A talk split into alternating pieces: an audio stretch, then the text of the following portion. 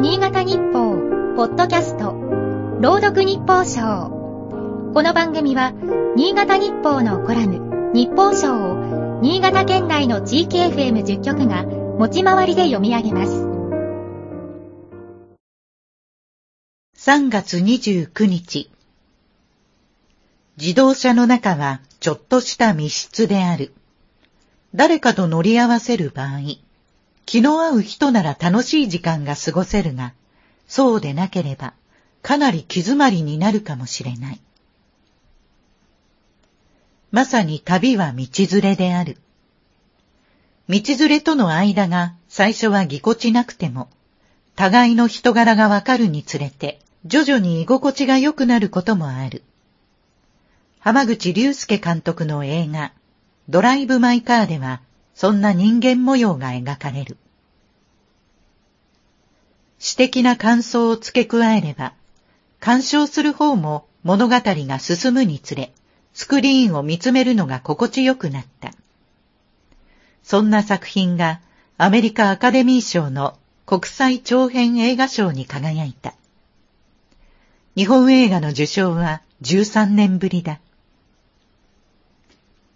実際のドライブでは同乗者のほか、流れる音楽や車窓越しの景色なども道連れのような存在だろうか。この作品には、新潟県民にとって映画を見る上での道連れと言えそうなものがいくつか登場する。新潟市出身の霧島玲香さんが主人公の妻を演じる。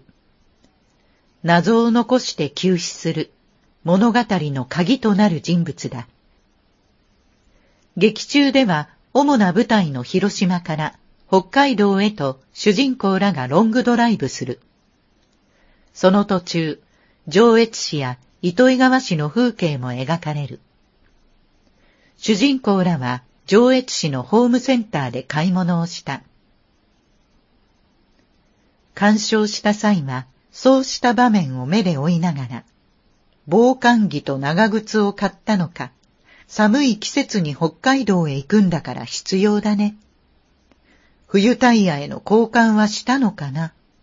と心の中でつぶやいていた。親近感を覚える人や風景に惹かれ、物語にどっぷり使った。